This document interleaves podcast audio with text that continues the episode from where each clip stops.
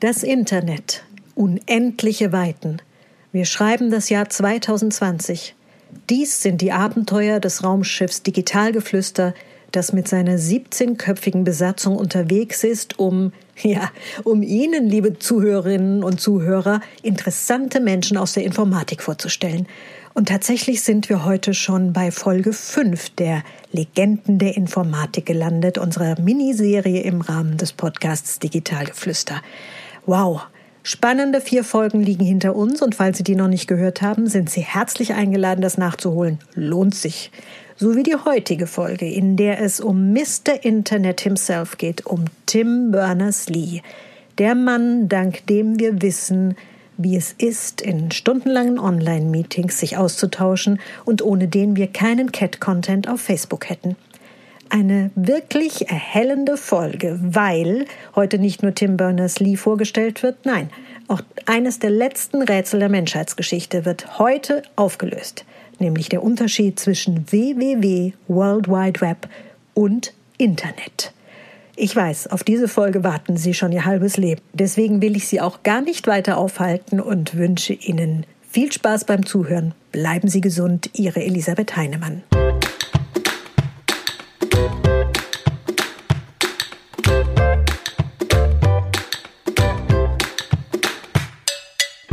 Wer hat eigentlich bisher in der Geschichte der Informatik eine bedeutende Rolle gespielt und somit die Digitalisierung, wie wir sie heute kennen, maßgeblich vorangetrieben? Wann hat er oder sie das getan und vor allem, womit?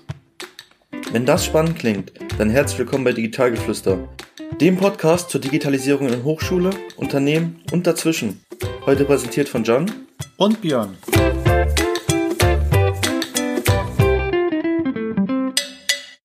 Wir hatten das große Glück, eine ganz spannende Person erwischen zu können.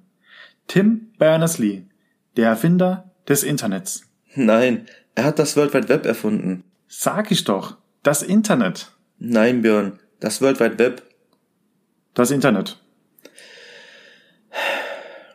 Ich denke, ab hier übernimmst du den Part der Fragen und ich erkläre alles etwas genauer. Das Internet, ausgesprochen Internetwork, ist die Vernetzung von Geräten, die eine Kommunikation ermöglicht. Das World Wide Web jedoch ist ein Dienst des Internets, also etwas Untergeordnetes, welches die Website mit Hilfe von HTML und eines Browsers darstellt. Wow, und das hat allein Tim Berners-Lee entwickelt? Nee, oder?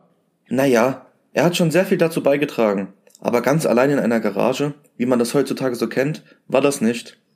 Beim Konzept half beispielsweise der Belgier Robert Callao, und es gab auch schon vorher Ideen dazu. Allerdings geht's hier um Tim Berners-Lee. Ich bin mir jetzt irgendwie noch unsicher, ob ich das alles richtig verstehe. Was genau hat er denn jetzt erfunden? Also, er hat die Auszeichnungssprache HTML erfunden. Mit HTML kannst du Texte, Links, Bilder und vieles andere in bestimmte Formate definieren, damit der Browser diese wiedergeben kann. Und dafür brauchst du einen Browser, der das lesen kann. Der erste Webbrowser wurde übrigens auch von Tim Berners-Lee erschaffen. Ich denke, die Auflistung kann ich auch zum Ende bringen. Das muss ja dann erstmal vom Internet in deinen Browser übertragen werden. Das macht dann HTTP, ausgesprochen Hypertext Transfer Protocol.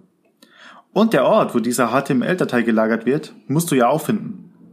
Dafür sorgt die URL, der Uniform Resource Locator. Das ist übrigens der Link, den du deinem Browser schreibst. Außerdem müssen die Daten immer aufrufbar sein und zur Verfügung gestellt werden, wofür der Webserver dient. Übrigens, Björn, in den Shownotes zeigen wir einen Link zu dieser Webseite. Sieht noch genauso aus wie damals erstellt, auch unter derselben Adresse.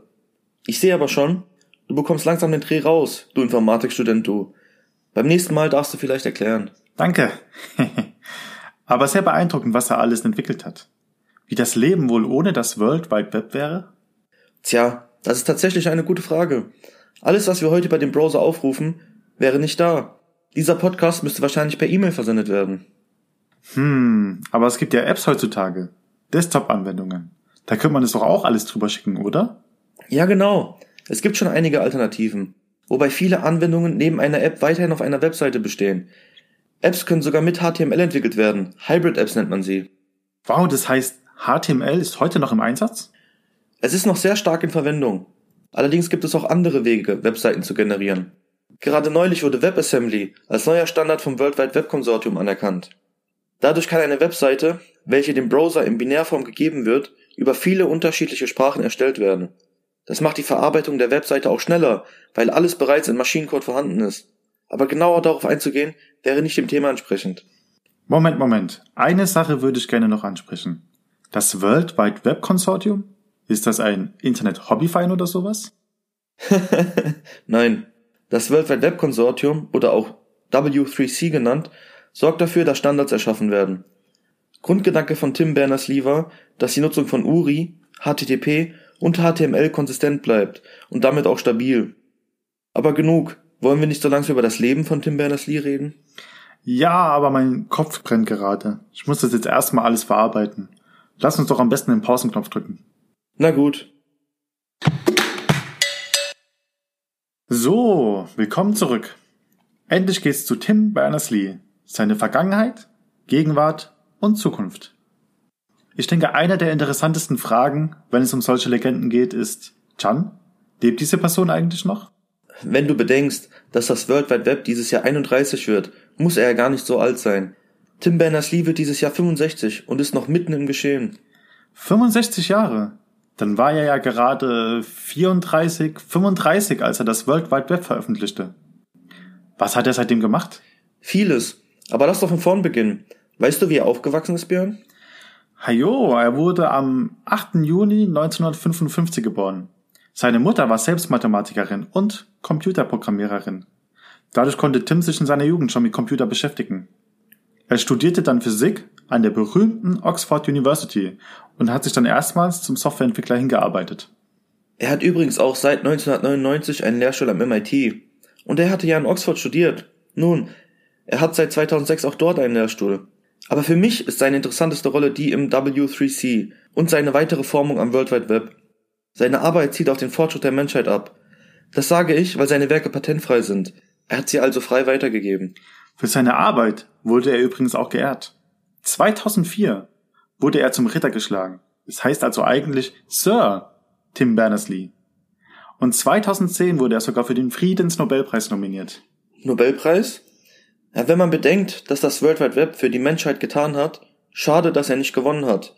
Und ganz wichtig, 2017 hat er den Turing Award erhalten, die größte Auszeichnung für einen Informatiker.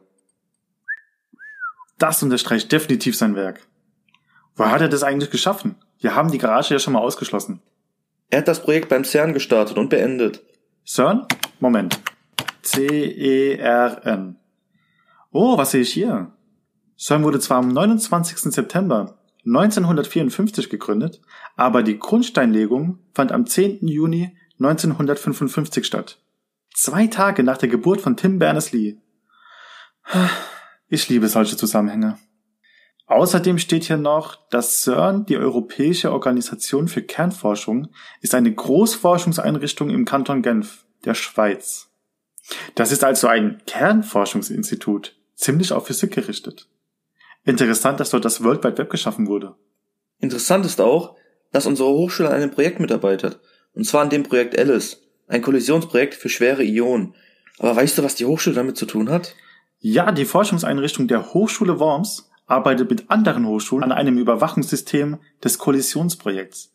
Der Detektor, der diese Kollision zustande bringen soll, muss natürlich selbst überwacht werden. Das bedeutet, bei Ausfällen oder möglichen Strahlungsschäden muss das Überwachungssystem alarmieren.